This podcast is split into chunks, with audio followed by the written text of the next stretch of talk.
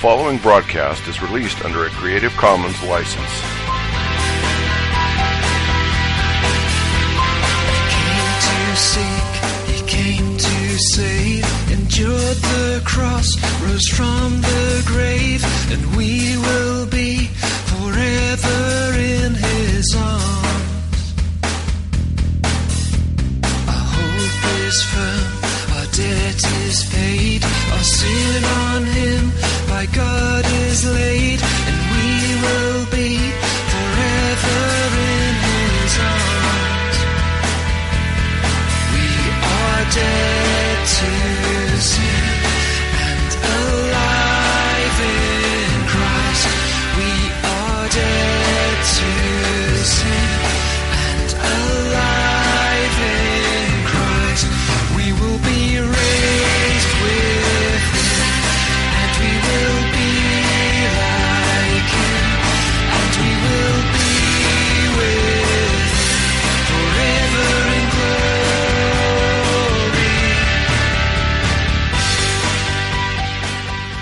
Welcome all to Pastor Yeshua. You've been listening to Forever in Glory by Richard Jensen from his album Worship. By way of introduction, Pastor is an acrostic which stands for Preaching All Salvation Through One Redeemer. Our Redeemer, Yeshua, Jesus, is the Hebrew name for the Lord. It means Yahweh, the Lord, is salvation. Translated from Hebrew into the Greek language, the name Yeshua becomes Jesus. The English spelling for Jesus is Jesus. This program deals with apologetics, questions on or about God, the Bible, and the Christian faith. I take questions and seek by Scripture to give answers and encouragement for everyone, including the tough minded living in today's skeptical society. And now, let's join Pastor Yeshua. Now, at this point, we digress and defer to the inevitable atheist, the skeptics, the doubting Thomas's objections. Inevitably, they ask a third question Aren't there verses in the Bible that teach God creates or is responsible for evil? Uh, they will go run to inevitably any one of a number of verses, uh, which I won't care to mention all of the verses at this point due to time constraints. However, if you look throughout the lexicon of supposed uh, Bible uh, difficulties and contradictions, uh, they will come to any one of a number of about 50 different verses, which in part or in whole are ostensibly supposed to give us the indication that God creates and is responsible for evil.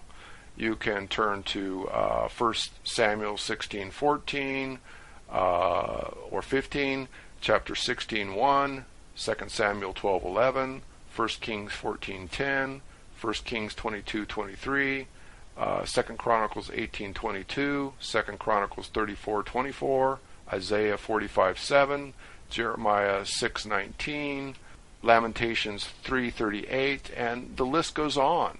Those are just a few of the classic verses which uh, skeptics, atheists, and the doubting Thomas will encounter and use as their proof text that God in fact creates evil or is in inference himself evil.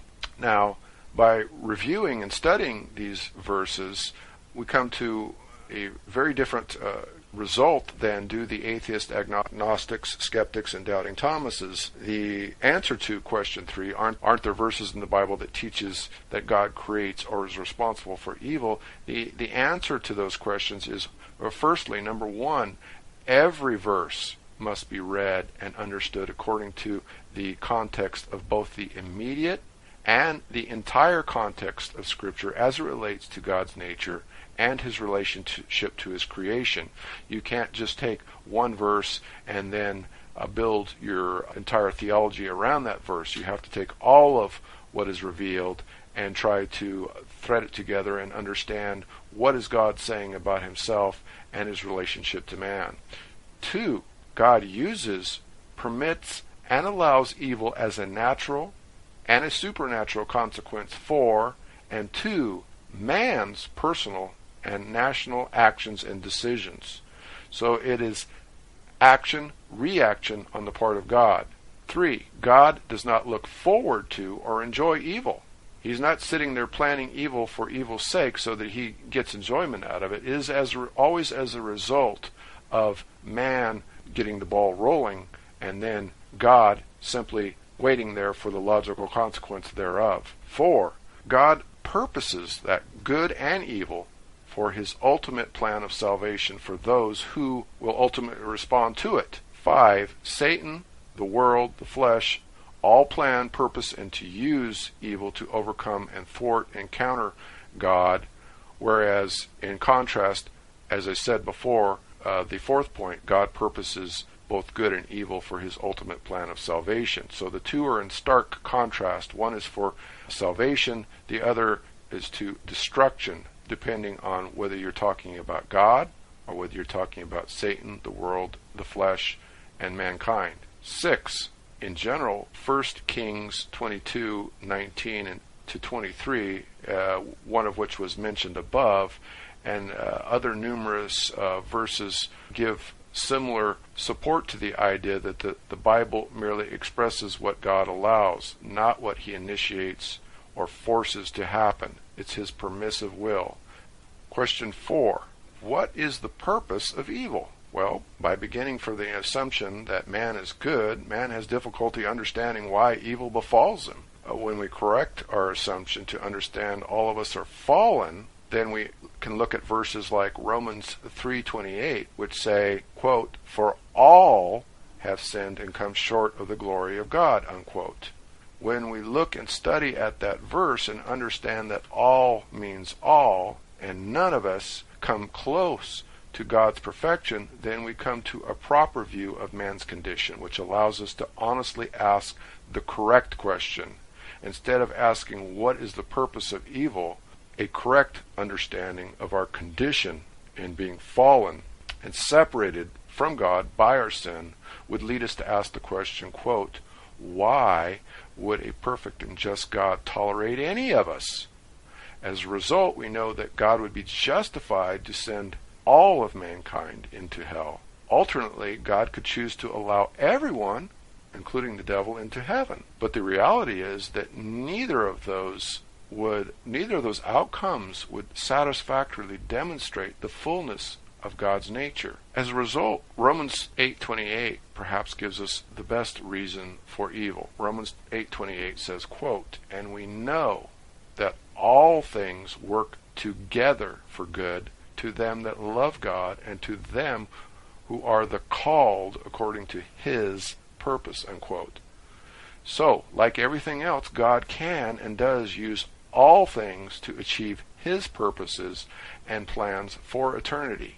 This is significant because it means that evil, death, disease, suffering, sorrow, and evil in general have a purpose. Now, this is in contrast to uh, the the idea that, according to uh, atheists, evolutionists, agnostics, uh, ultimately, when you look at their quote unquote theology, there is no purpose or meaning to evil. Uh, worse yet, uh, there is no good, uh, only random cause and effect. Uh, accepting the reality that of God, we also realize that while God does not create the end result of evil, instead, God uses the effects of sin, evil, to eventuate and move all things into harmony to achieve his plan of good for those who are called according to his purpose of reconciliation and salvation. Likewise, Romans 8 35 through 39 uh, in the same passage continues with this topic, giving a series of, of challenging questions which ultimately concern the issue of God's personal and intimate concern, control, protection, and preservation in the spiritual life and destiny of the believer. If you study those uh, verses, you'll find verses 8 through 39 say the following Who shall separate us from the love of Christ? Shall tribulation, or distress, or persecution, or famine, or nakedness, or peril, or sword? As it is written, For thy sake we are killed all day long, we are accounted as sheep for the slaughter. Nay, in all these we are more than conquerors through him that loved us. For I am persuaded that neither death, nor life, nor angels, nor principalities, nor powers, nor things present, nor things to come, nor height, nor depth, nor any other creature shall be able to separate us from the love of God which is in Christ Jesus our Lord. So ultimately, when we look at life, we need to remember this world and the present time is not eternity.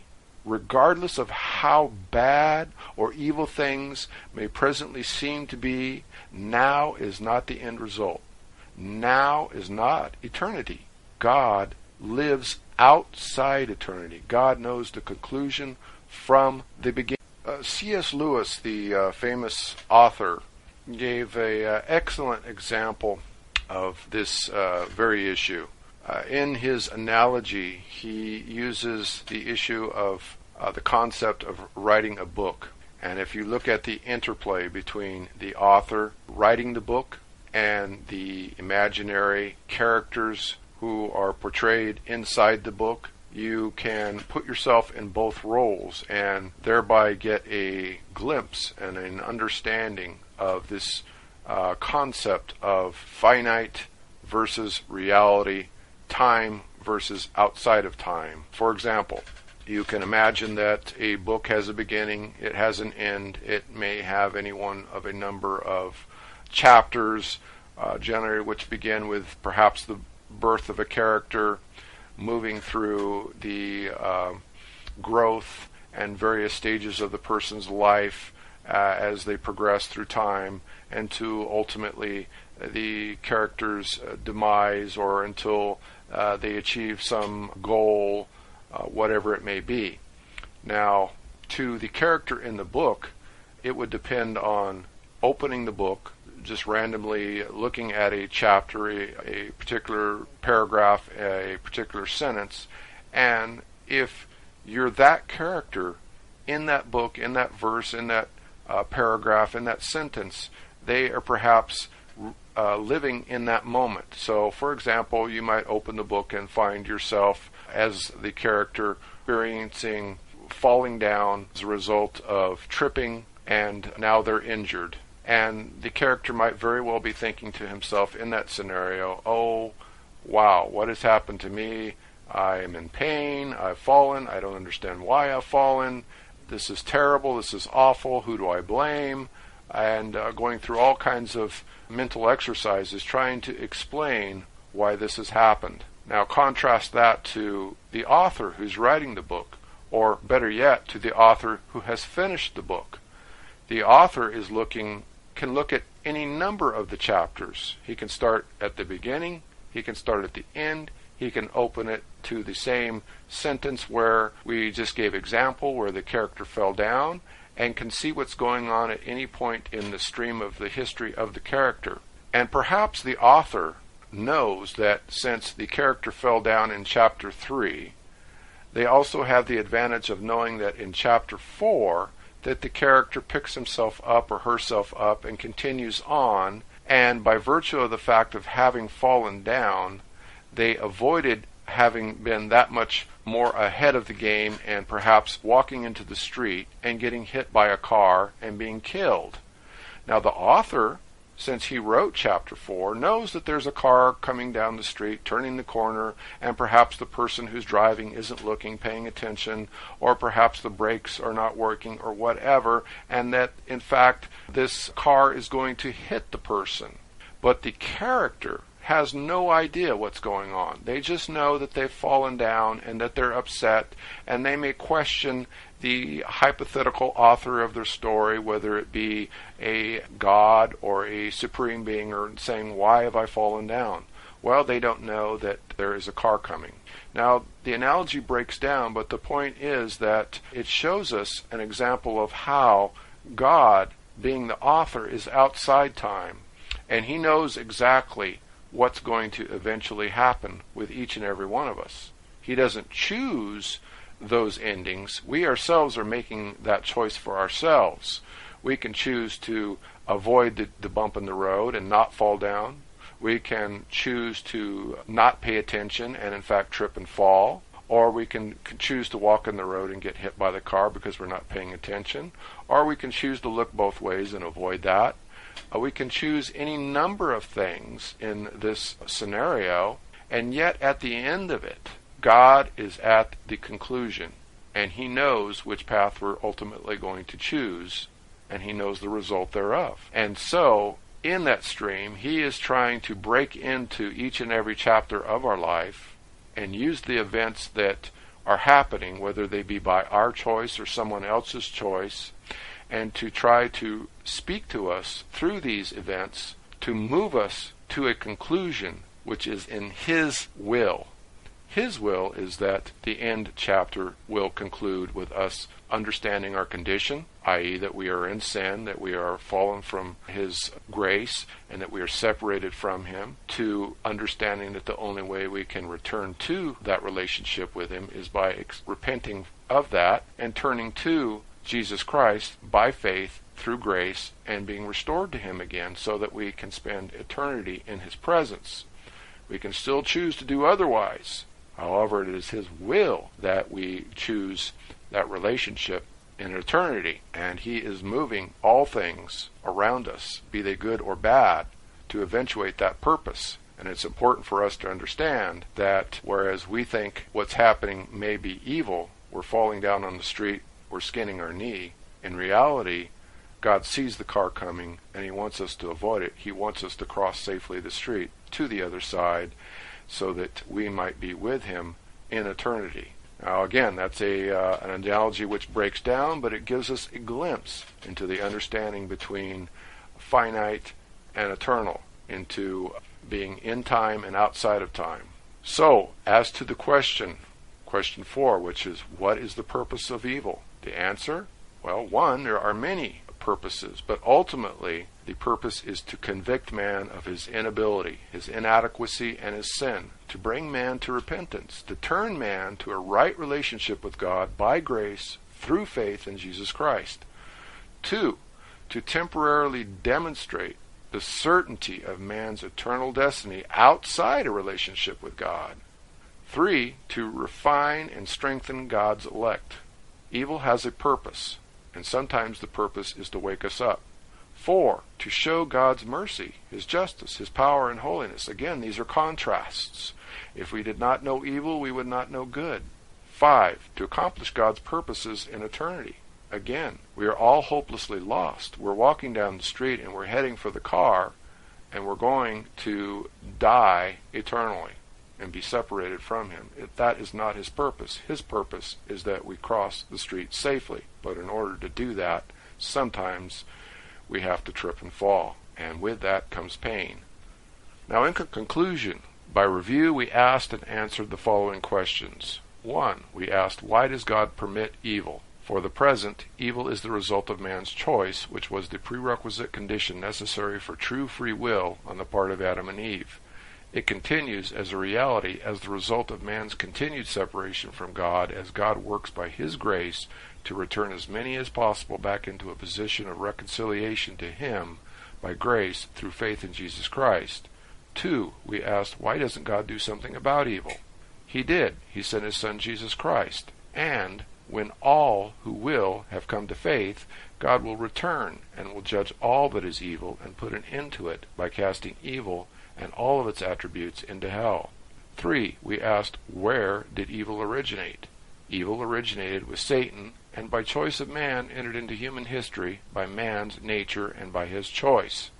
3. We addressed proactively the question, aren't there verses in the Bible that teach God creates or is responsible for evil? The Bible is understood in its complete context, and that no verse is understood by man's reasoning, by his natural mind or by private interpretation, or without the Spirit of God which comes by the new birth. Fourthly, we asked, what is the purpose of evil? Mainly to work together for good with all things according to God's purpose for the benefit of God's elect. So overall, we began the discussion with the classic hidden assumption that there is no God because if there were man reasons, why would he sit around and do nothing while it is obvious that evil happens every day?